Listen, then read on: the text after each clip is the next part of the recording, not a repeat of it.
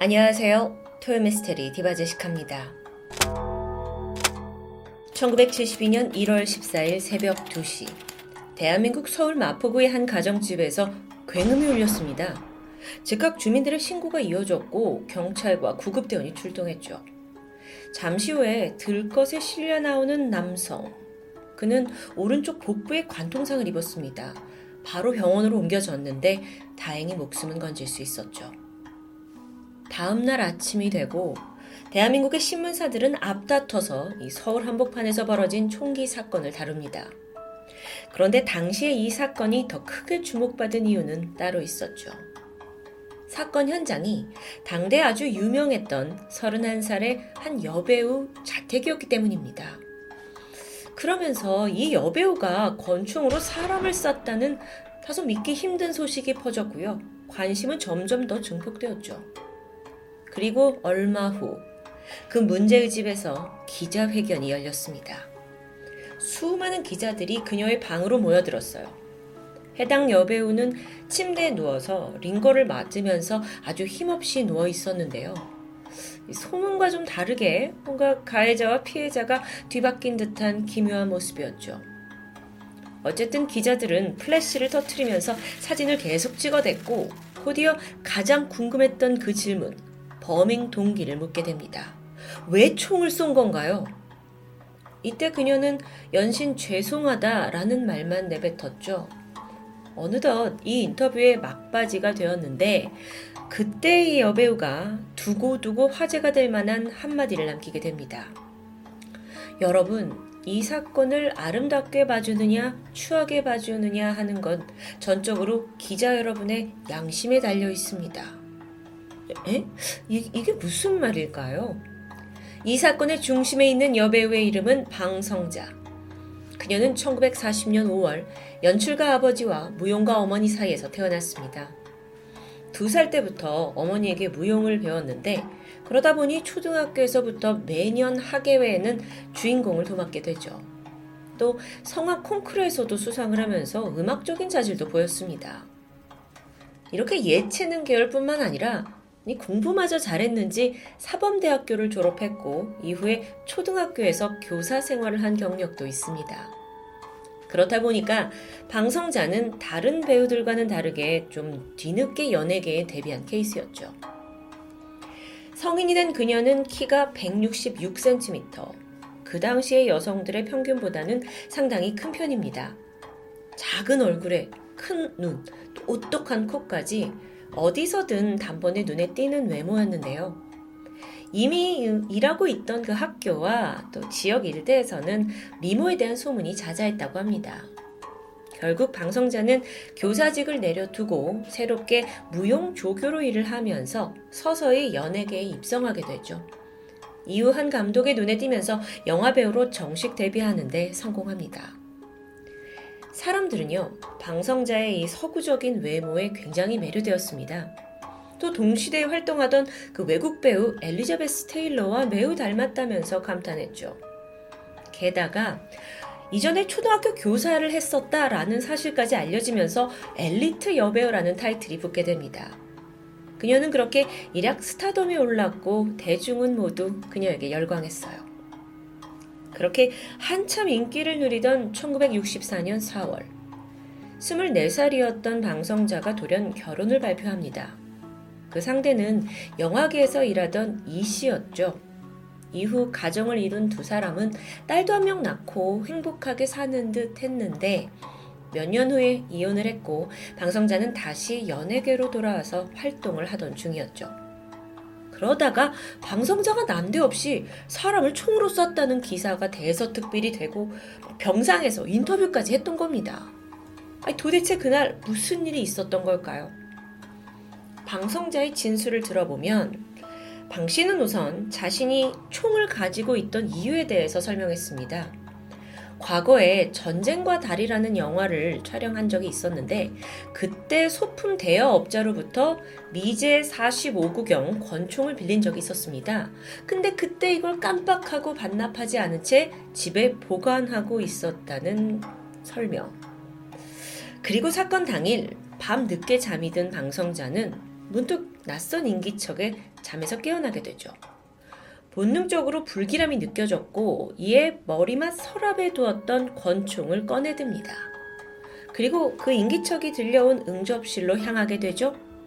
곧이어서 낯선 실루엣과 맞닥뜨렸는데 당황한 방 씨는 엉겁결에 장전되어 있던 총을 발사해버리고 말았습니다. 상황이 벌어졌고 멀찍이서 자기가 총을 쏜 그 쓰러진 남성을 확인해 봤는데 전혀 모르는 사람이에요. 이게 그날 방송자가 집에서 총을 쏘게 된 사연이었죠. 자, 그럼 총에 맞은 사람은 누구였나?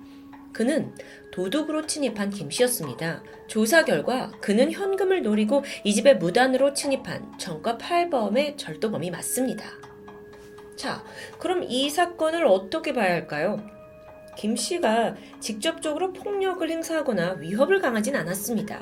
하지만 범죄를 저지른 건 명백하죠. 그렇기 때문에 방송자가 총을 쏜 것에 어느 정도의 당위성이 인정됩니다.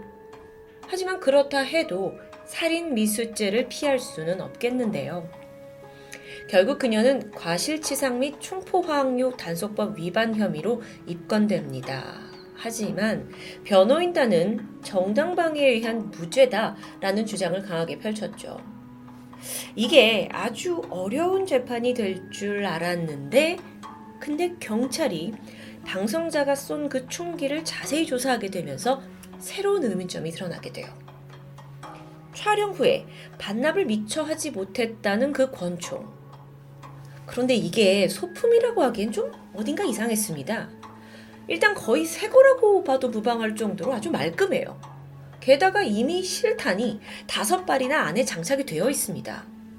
영화 소품에 왜 실탄이 장착되어 있는 걸까요? 경찰은 사실관계를 확인하기 위해서 대여 업체를 찾아갔죠. 그리고 여기서 반전이 드러나는데 업체가 방송자에게 총을 빌려준 적이 없다라고 부인합니다. 물론 영화에 총이 쓰이긴 했어요. 하지만 촬영 후에 모두 반납을 받았다는 겁니다. 심지어 그총 안에 실탄은 한 번도 장전된 적이 없다고 하는데요. 당연하겠죠. 너무 위험하니까요. 아니, 그럼 방송자는 이 권총과 실탄을 어디서 난 걸까요? 의문점은 또 있습니다. 그녀의 아주 출중한 사격 실력이었죠. 물론 영화 촬영 때 총 사용법을 어느 정도 익히긴 합니다. 근데 그건 단순하게 자세를 지도받는 수준이라고 해요. 그래서 사건 이후에 검찰 측에서 방송자를 데려다가 총을 직접 쏴보라고 시키는데요. 그녀는 총기를 전혀 다룰 줄 모르는 듯 합니다. 그런 여성이 불도 없는 캄캄한 곳에서 직접 목표를 조준해서 명중시켰다? 이, 이게 좀 이해가 힘들죠. 방송자의 말을 빌리면 도둑이 자신에게 달려들다 보니 무서워서 엉겁결에 방어하고자 총을 쐈다라고 진술했습니다. 그런데요, 여러분. 절도범이 총을 맞은 위치는 등 뒤에요. 이게 앞뒤가 전혀 맞지 않죠. 이러한 사실을 기반으로 수사팀은 아주 집요하게 그녀를 추궁했습니다. 그리고 그 결과 새로운 사실이 드러났죠. 알고 보니까 이 사건에 우리가 몰랐던 제3의 인물이 있었습니다. 절도범 김 씨를 쏜 또 다른 사람. 방송자는 사실 그를 위해서 혐의를 뒤집어 쓴 정황인데요. 그럼 총을 쓴 진범이 누구냐? 바로 방송자와 연인 관계였던 함 기준이었죠. 함 씨는 미국 주립대학에서 유학 생활을 하다가 돌연 중퇴를 하고 당시 한국에 귀국한 상황이었습니다. 사건 전날이었던 1월 13일 저녁에 두 사람이 극장 데이트를 즐긴 후 집으로 함께 귀가하게 돼요. 사실 이들은 비밀리에 동거 중이었죠. 밤 12시를 넘겼고 14일 사건 당일 새벽 2시 방 씨는 평소에도 좀 쉽게 잠에 들지 못하고 잠귀도 밝은 편이라고 합니다. 그러던 중 문 밖에서 인기척이 느껴졌어요. 불안해진 그녀는 옆에 있던 함 씨를 깨웠고 이내 서랍 안에 있던 권총을 그에게 건넸습니다. 총을 받은 함 씨가 방문 앞에 서서 조용히 기다리게 되죠. 그리고 그 거실에서부터 점점 발걸음이 가깝게 다가오자 문을 힘껏 열어 젖힙니다. 그 순간 밖에서 너무 놀란 도둑 김 씨가 도주를 해요. 그런데 이때 함 씨가 나가서 거침없이 방아쇠를 당겼죠. 그리고 김 씨가 총을 맞고 쓰러졌던 겁니다. 근데 진짜 문제는 다음부터였어요. 두 사람은 김 씨가 사망했다고 판단했습니다. 그럼 이게 문제가 커지잖아요. 그러자 방성자는 급히 남자친구 함 씨를 피신시켜요. 그리고 들이닥친 경찰에게 내가 총을 쐈다고 거짓으로 진술하게 된 거죠. 아니, 여기서 왜 그녀는 살인미수의 혐의를 뒤집어 쓰고 함 씨를 숨겨주려고 한 걸까요? 그건 함씨 집안 배경이 설명할 수 있을 것 같습니다. 함기준은 당시 국내에서 손꼽히던 대기업 독림산업의 창립주 아들로서 즉 재벌 2세입니다. 이 기업이 당시에 밀가루 사업을 했는데 군대에 건빵 같은 군용품을 납품하면서 상당한 돈을 벌게 돼요. 그리고 이후에는 제1제당에 인수합병된 것으로 알려져 있죠. 그러니까 유명 기업 재벌 2세다 보니 방성자는 이게 사건이 커질 걸 우려해서 남자친구를 보호한 것으로 추정됩니다. 그런데 그녀의 거짓말이 또 있었죠. 이 총기 역시도 방송자가 촬영장에서 가져온 게 아니었던 겁니다. 그건 평소에 어, 집에 너무 도둑이 자주 들어서 무섭다 라고 걱정을 하자 남자친구 함 씨가 형을 통해서 몰래 구해다 준 불법 총기였어요. 그날 함 씨는 현장에서 도주했죠. 하지만 얼마 되지 않아 검거되었습니다. 그리고 즉각 경찰 조사가 시작이 되는데요. 이후에 마치 양파처럼 정말 까면 깔수록 숨겨진 사실들이 줄줄이 드러납니다. 뭐였냐고요? 일단 함 씨의 신분입니다. 그는 공군에서 군 복무 중인 엄연한 사병이었어요. 하지만 관리당번이라는 이름만 올려두고 군대에서 무단 이탈한 상태입니다. 아니, 아니, 이, 이게 어떻게 가능한지 모르겠지만, 재벌 2세라는 배경으로 미뤄 봐서 모종의 거래가 있었다라는 걸 짐작할 수 있겠죠. 그리고 또 다른 반전. 함 씨는 유부남이었습니다. 이미 미국에서 한국 여성과 결혼을 했고요. 슬아의 아들, 아들 두 명까지 있어요. 방송자 이 모든 사실을 알고 있었죠. 그럼에도 함 씨와 동거를 한 건데요. 군대를 전역하고 나면 이혼을 할 거고 그리고 방송자와 결혼하겠다고 약속했기 때문입니다. 결국 이 모든 진실이 드러나면서 방성자와 함기준은 나란히 법정에 서게 됩니다. 이 재판 과정도 좀 드라마 같은데 방성자는요 끝까지 이 모든 건 다 자기가 저지른 일이다 라면서 함기준을 감싸고 돌았어요. 하지만 함기준은 절대 자기가 한 일이 아니다라고 하면서 강하게 잡아뗐죠. 그 와중에 둘의 관계를 잘 알고 있었던 방성자의 매니저가 결정적으로 함기준이 총을 쐈다라고 증언을 하면서 재판은 불리하게 돌아갑니다. 이렇게 코너에 몰린 함기준은 이 매니저가 사실 방성자를 짝사랑해서 질투에 눈이 멀어서 거짓말을 하는 거다라고 우겼는데요. 이 뻔뻔한 주장은 신빙성을 얻지 못하죠. 최종 재판에서 방성자는 총포화약류 단속법 위반 그리고 범인 은닉죄 총 징역 1년에 집행유예 2년을 선고받습니다. 자, 그럼 함 씨는요?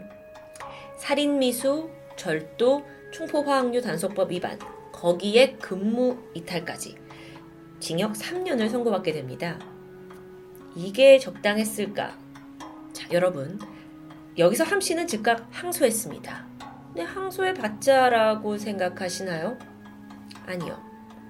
놀랍게도 서울고법에서는 원심이 지나치게 무겁다라면서 최종적으로 그에게 벌금 5만 원을 선고합니다. 5만 원이요. 어, 참고로 당시에 짜장면 가격이 100원 정도였으니까 5만 원이 그때도 그렇게 작은 돈은 아닙니다. 하지만 살인 미수의 벌금형만으로 끝났다는 결론. 여기에도 재벌 2세 입김이 작용했던 건 아닐까요? 시간이 지나 함 씨는 벌금을 내고 풀려났고요. 호련히 외국으로 떠났습니다. 반면 방성자는 항소하지 않고 원심이 확정이 되었는데 그녀는 자신이 허위 자백을 한 이유에 대해서 함 씨를 죽도록 사랑했기 때문이라고 덤덤하게 고백했죠. 여러분, 당시에 이 사건의 파장은 꽤나 대단했습니다. 특권층의 병역 비리, 이게 정말 모두를 분노하게 하는 문제죠.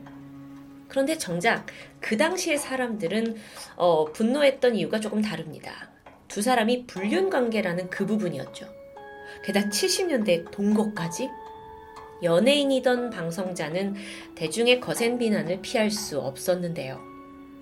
게다가 당시 언론이 바람핀 유부남보다는 아내가 있는 남자를 건드린 내연녀를 더 비난하기에 바빴습니다.